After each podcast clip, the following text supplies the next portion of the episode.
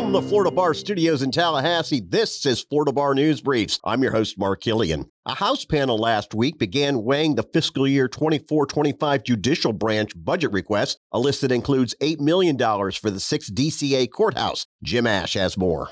Uh, Mark, interim state courts administrator Eric Maclure presented the court system's LBR, or legislative budget request, to the House Justice Appropriations Subcommittee.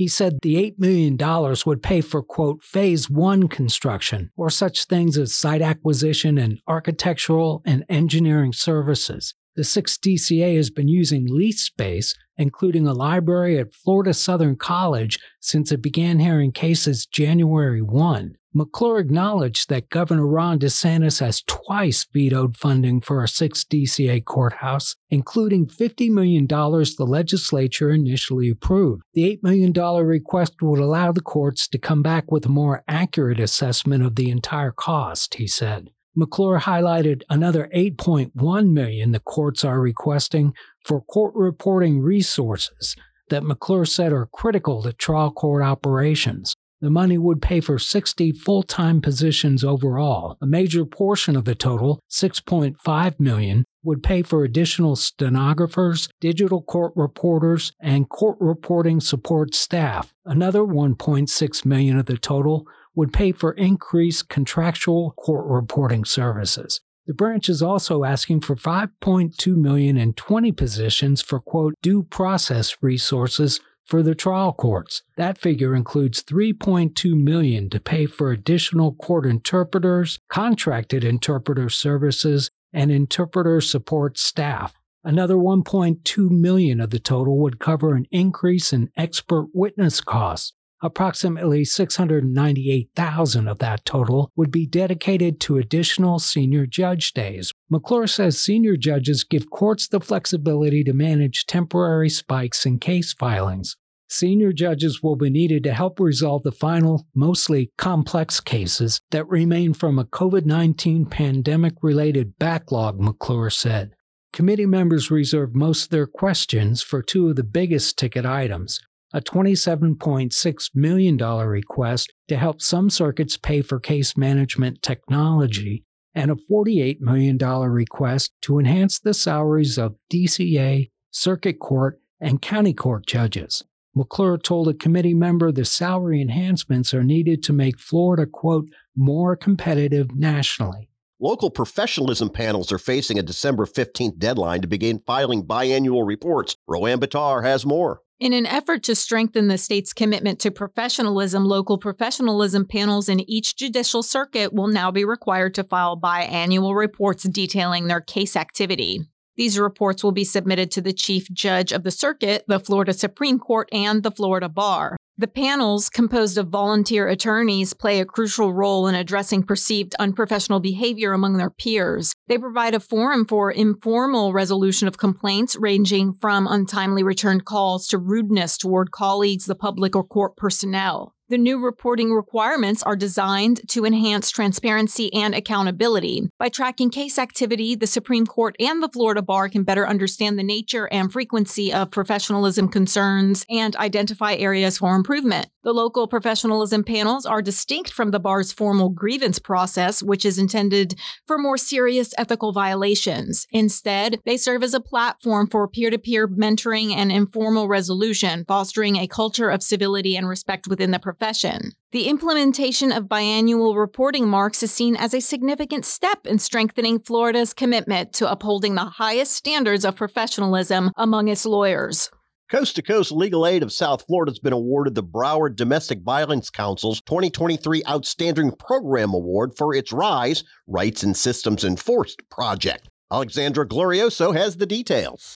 The RISE project provides holistic legal services to victims of intimate partner violence and domestic violence who are also navigating the criminal justice system. The project was launched in 2019 in response to Florida's Marsy's Law, which gave crime victims a set of enforceable rights and protections. Coast to Coast Executive Director Lisa Goldberg says for many victims, the criminal justice system can be an overwhelming experience, and having a knowledgeable and caring attorney by their side throughout the proceeding provides survivors protection from intimidation and further abuse and supports them with respect and dignity that they deserve. Since its inception, the RISE project has assisted hundreds of victims of domestic violence. The project has been praised by victims, law enforcement officials, and other advocates for its compassion and effectiveness. Coast to Coast Legal Aid is committed to providing victims of domestic violence with the legal support they need to escape their abusers and rebuild their lives, and the RISE project is a vital part of that mission.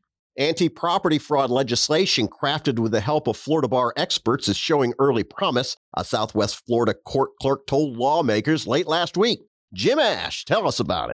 Well, Mark, Lee County Clerk and Comptroller Kevin Karnes told the House Civil Justice Subcommittee that a measure approved by the legislature last session is off to a good start. The bill's sponsor worked with the clerks and the real property, probate, and trust law section. The goal was to prevent the filing of fake property records. Karnes offered examples of fraud in each member's district. He told the committee, quote, fraudsters are filing fake documents that convey real property to the improper owner. A typical scenario involves a scam artist offering a vacant lot for sale online. The buyers don't know their victims until months later, when a property tax notice never arrives, Karnes said. The bill essentially does two things.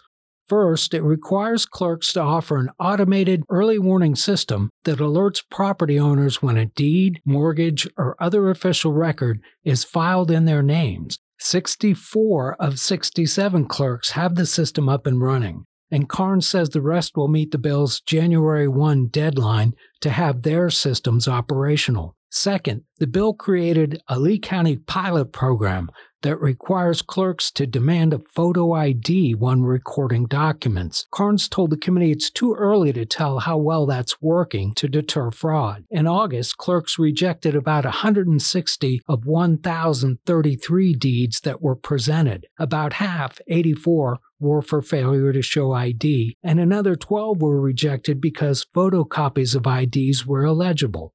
The rest were rejected because of a lack of government entity ID. The rejection rate fell by half, from 15% to 6% the following month, as more people became aware of the new requirement, Karnes told the committee. Karnes suggested several changes lawmakers could make in the January session, including defining the word presenter and eliminating an exemption for out of state recordings. Police say they'd be more successful tracking suspects if clerks installed video recording systems, but Karnes warned that would raise financial and privacy concerns.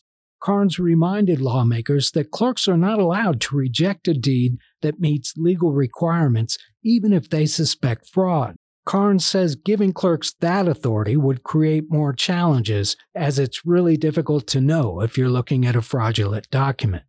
Renowned family law attorney and former Florida Bar President James Fox Miller passed away on November 7th at his second home in Florence, Italy. He was 84. Roanne?